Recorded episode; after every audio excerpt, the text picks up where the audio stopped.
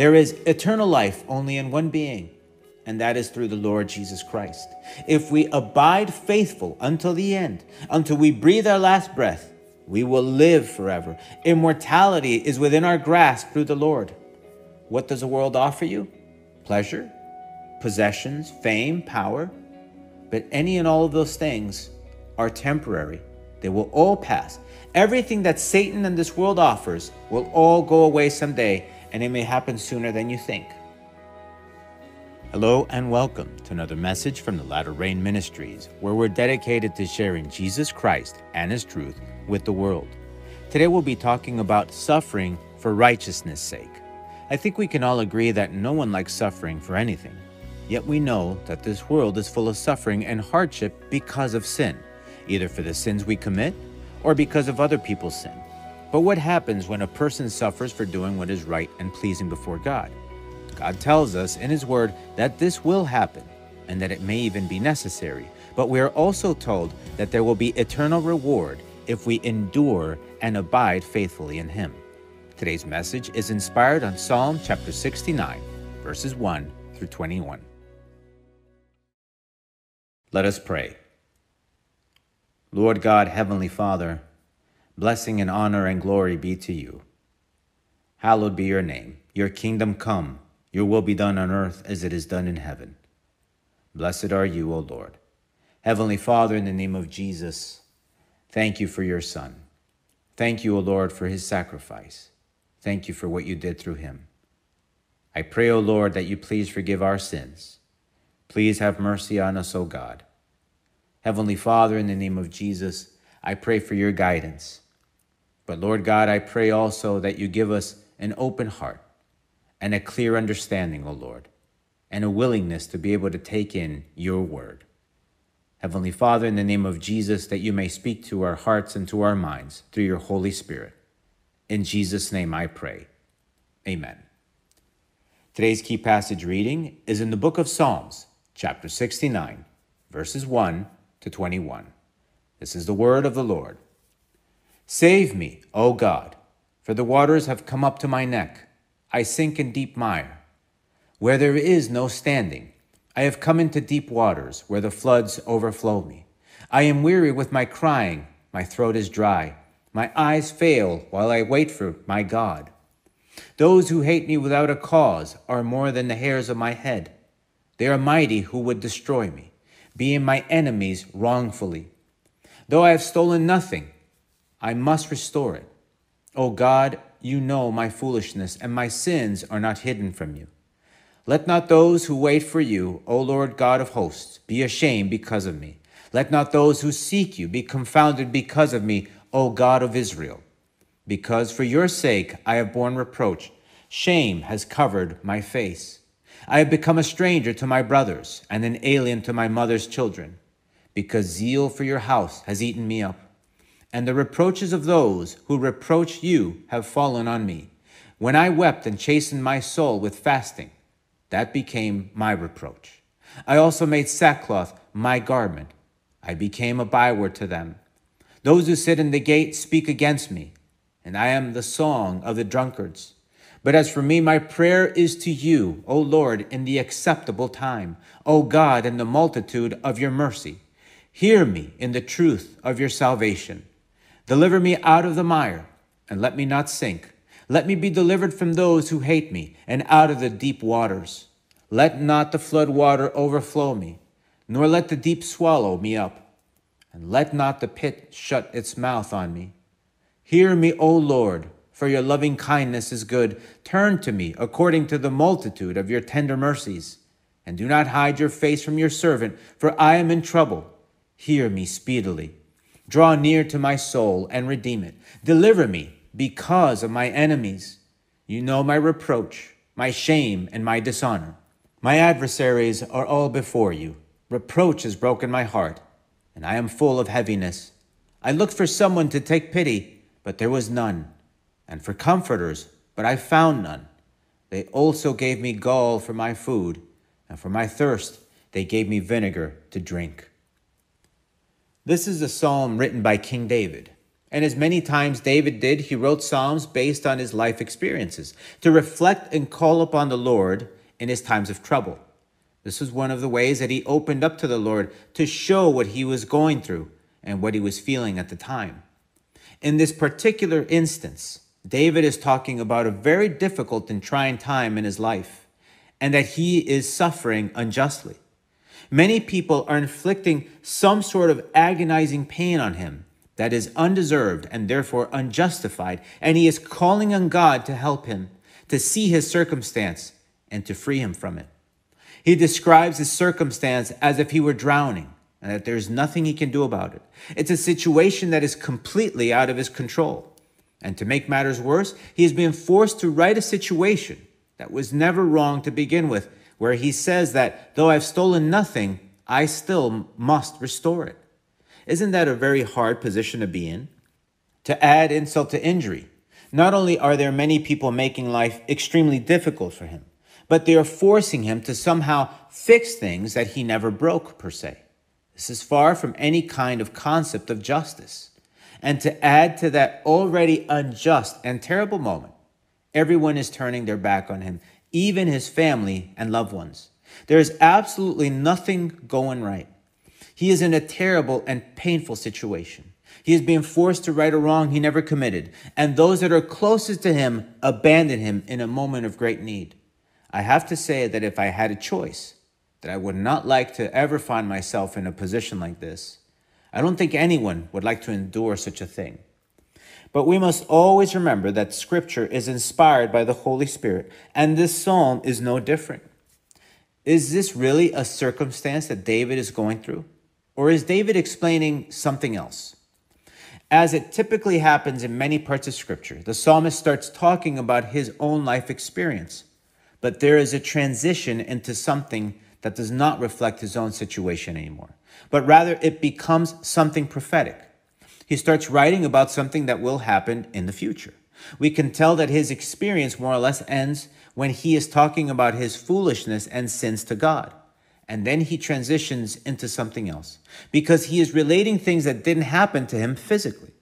The passage somehow ends, although the chapter of the psalm does not, when it says that they gave him gall for food and vinegar to deal with his thirst. There was only one person that went through something like that physically that we know of, and that was Jesus Christ on the cross. David, inspired by the Holy Spirit, was actually writing about the Messiah when what he would go through, what Jesus Christ would experience on the cross.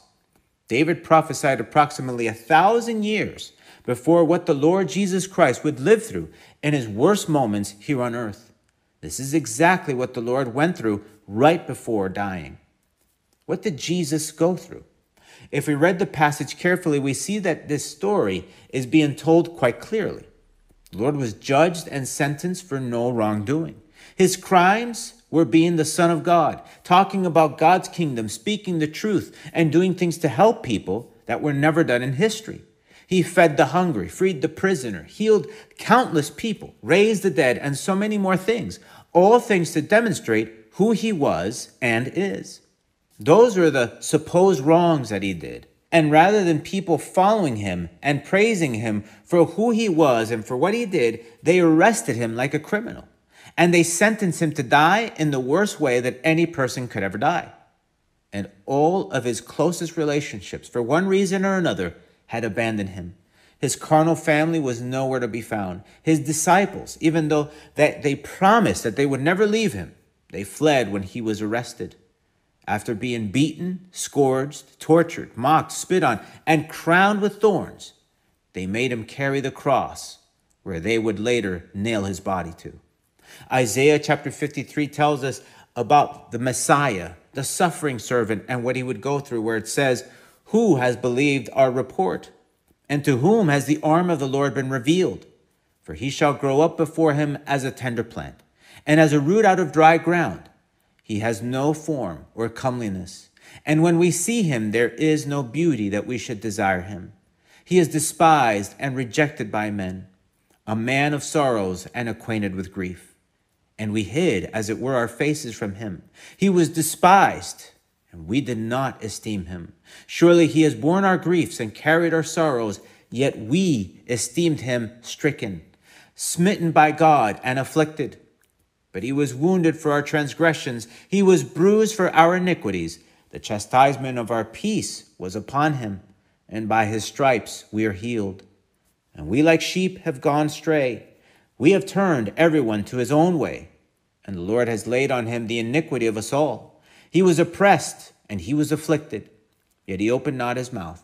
He was led as a lamb to the slaughter, and as a sheep before its shearers is silent, so he opened not his mouth. He was taken from prison and from judgment, and who will declare his generation? For he was cut off from the land of the living. For the transgressions of my people he was stricken. And he made his grave with the wicked, but with the rich at his death, because he had done no violence, nor was any deceit in his mouth. Yet it pleased the Lord to bruise him he has put him to grief.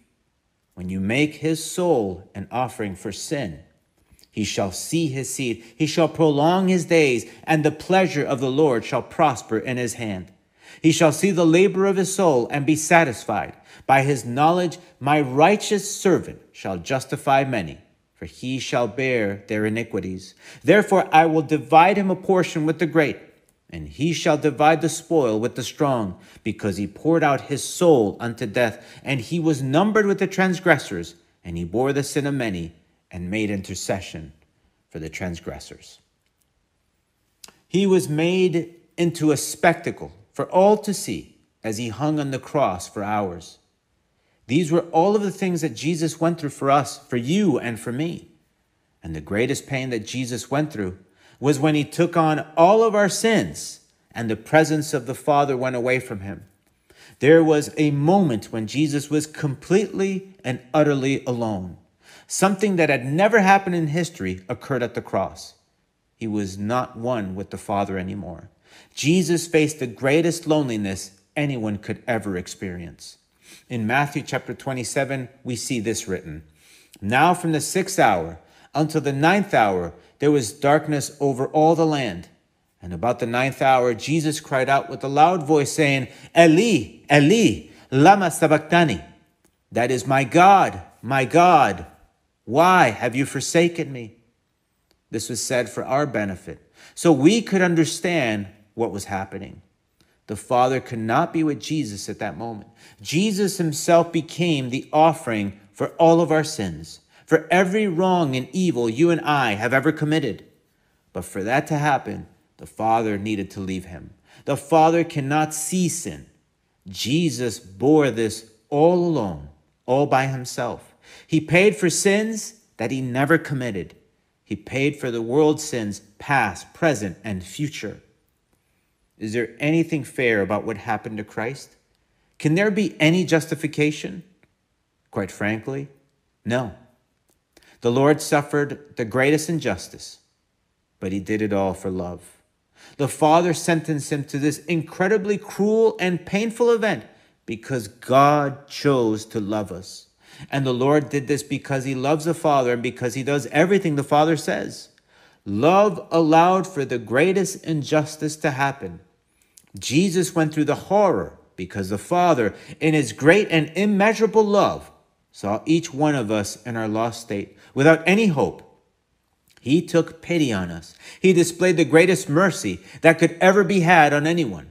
This is why God is good, and there is none like him. This is why it is a great and unjustifiable sin to question God's love and to doubt what he has done for all of us. How bad and wrong is it to say that God does not love us when he has done unthinkable things for us? it appears that evil also seems fairly unlimited. And it would appear that injustice continues. Rather than people acknowledging who God is and what he has done and following him for it, they choose to judge God, to reject God, ultimately to hate God. They throw back in God's face all of his love for things that are way inferior, for money, for power, for relationships, for temporary and superficial things. Is this right? Of course not. And this will all be judged in the end. I can promise you that. Not a single person will escape God's judgment. God's love and grace does have limits. It's just not possible to require more from ultimately the most powerful being in all of the universe. God is love, but he cannot forget or put aside that he is also holy and just, and that sin must be dealt with conclusively, once and for all. He allowed for it to exist so that there could be choice, because in love there's always choice.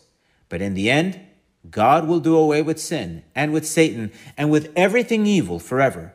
God is the beginning. He is the present no matter how much people try to do away with him. And God is the everlasting future. He is the I am. I hope you're asking yourself right now, how can I escape such a judgment? The only way God's word says that we can escape such a thing is by choosing to be fair with God. And that is to learn to love Him like He loved us. It's as simple as that. It's not necessarily about being religious or moral or even spiritual. It's about loving the Lord with everything we are. And that within itself bears a price. Jesus himself said this If the world hates you, you know that it hated me before it hated you. If you were of the world, the world would love its own. Yet because you are not of the world, but I chose you out of the world, therefore the world hates you. When you choose to receive the Lord by repenting and turning away from all sins and making the Lord Jesus Christ the effective and literal Lord of your life, at some point, the world will confront you. There could be moments where you may need to cry out to the Lord because similar things that happened to him could happen to you. The decision for Christ is easy because that is within our grasp. It is so simple that even a child can come to understand what needs to happen and make that decision. After all, who doesn't want to be saved? Who doesn't want to live forever? But the abiding and remaining in this faith in Christ that is required is what is difficult. Ultimately, coming to that place where we start to endure suffering and pain because we choose to do that which is right. Many of the prophets of old spoke on God's behalf, and they were killed because of that. Jesus Christ himself was crucified for doing the Father's will. Many, after the Lord's time here on earth, also were persecuted and died for following him faithfully. I know that this all sounds tough, and it is, but at some point, we too may need to suffer for righteousness' sake, because again, this world is under the hold of sin and subject to the prince of darkness, to Satan. But as painful as it may be, there are things we can keep in mind that can get us through these challenging times. I offer you three things that we should consider as worthy to retain our faith, no matter what happens. We must think about God's love and what He has done for us. How can we turn our back on someone so special and who has done so much for us? He made us, He created us. You and I were in His mind when we were being formed in our mother's womb. And of course, he gave his only begotten Son to die for us on the cross so that we could be saved from our own sins and wrongdoings. That's the first thing. The second is this what we have to gain by keeping this faith in Christ. There is eternal life only in one being, and that is through the Lord Jesus Christ. If we abide faithful until the end, until we breathe our last breath, we will live forever. Immortality is within our grasp through the Lord. What does the world offer you? Pleasure, possessions, fame, power. But any and all of those things are temporary. They will all pass. Everything that Satan and this world offers will all go away someday, and it may happen sooner than you think. So, how much is your soul worth to you? Will you sell your soul for money? For sexual adventures? For passing relationships? For anarchy that is sold to you as freedom? And at last, but certainly not least. The Lord promised that He would be with us always. Even our most trying circumstance, He can be in our hearts. This is the one thing that captivated me when I made a decision for Christ. The Lord promised me that if I asked Him to come into my heart, that He would be with me forever, that I would never be alone. I tell you that the worst thing that anyone could ever experience is loneliness, and of course, when suffering when we are in Christ, even though you may have no one physically with you at a given moment, God can be with you. The presence of the Almighty is within your very being when He lives in your heart. For it is written, Behold, I stand at the door and knock. If anyone hears my voice and opens the door, I will come into him and dine with him, and he with me.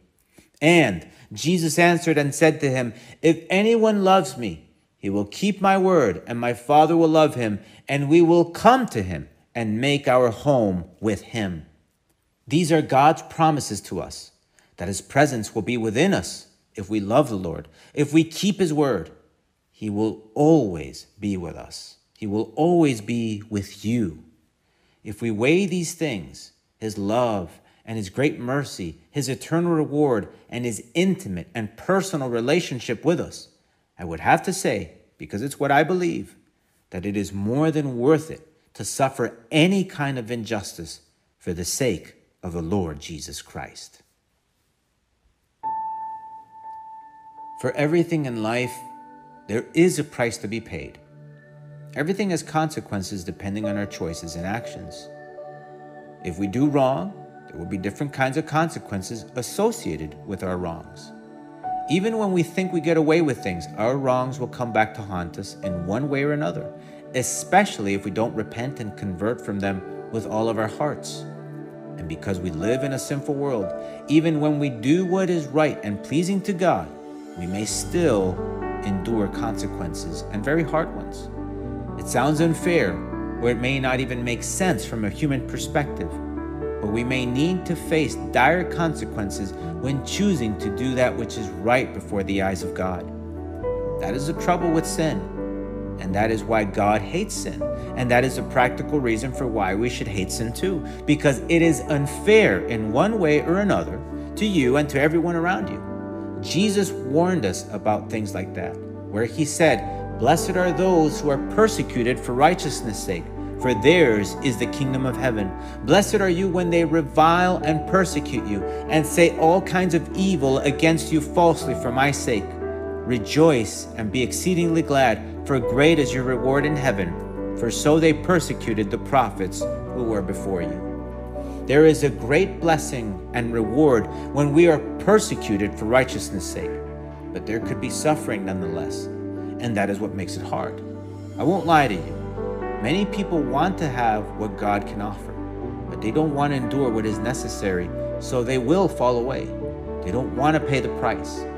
Salvation is free through Jesus Christ, but abiding in that faith bears an inherent price, not because God wants you to suffer but because sin is what inflicts this price on you and me. Sin is what is evil and not God. Many people get things very mixed up. Sin is what brings about suffering. Sin is what makes it difficult to do that which is right. Sin is what inflicts pain and heartache, even when doing that which is right and pleasing before the Lord. And so sin is what makes everything in this life unfair. But God, through Jesus Christ, has given us an eternal hope, an eternal triumph through the cross when we choose to put our lives in the Lord Jesus Christ. For it is also written, What then shall we say to these things? If God is for us, who can be against us? He who did not spare his own son, but delivered him up for us all. How shall he not with him also freely give us all things? Who shall bring a charge against God's elect? It is God who justifies. Who is he who condemns? It is Christ who died and furthermore is also risen, who is even at the right hand of God, who also makes intercession for us. Who shall separate us from the love of Christ? Shall tribulation or distress or persecution or famine or nakedness or peril or sword? As it is written, For your sake we are killed all day long. We are accounted as sheep for the slaughter. Yet in all these things, we are more than conquerors through him who loved us. For I am persuaded that neither death nor life, nor angels, nor principalities, nor powers, nor things present, nor things to come, nor height, nor depth, nor any other created thing shall be able to separate us from the love of God, which is in Christ Jesus our Lord. And so, there is no greater hope, no greater gift than what God offers to those that genuinely choose to love Him. The world cannot give you anything like this, not even close. There is no life in sin and Satan, no matter how much they try to sell you their lies. I challenge you to make a decision to love the Lord and to follow him all of your days, because his reward is true, just as it is written. And God will wipe away every tear from their eyes, There shall be no more death, nor sorrow, nor crying. There shall be no more pain, for the former things have passed away. Then he who sat on the throne said, Behold, I make all things new. And he said to me, Write, for these words are true and faithful. Let us pray. Lord God, Heavenly Father, blessed are you, O Lord God, forever and ever. Thank you, O Lord, for your love. Thank you, O Lord, for all the things that you have done, that you do for us, and that you promise to do for us in the future. Heavenly Father, help us to understand that sin is our true enemy, and that we need to get away from it, and that we need to turn to you and cling on to you because you are the only one that has life. You are the only one that can give us immortality. But Lord God, help us not to use you, but rather to value you for who you are and for what you have done. Heavenly Father, no one can ever love us the way that you do. No one can be as good as you are to us.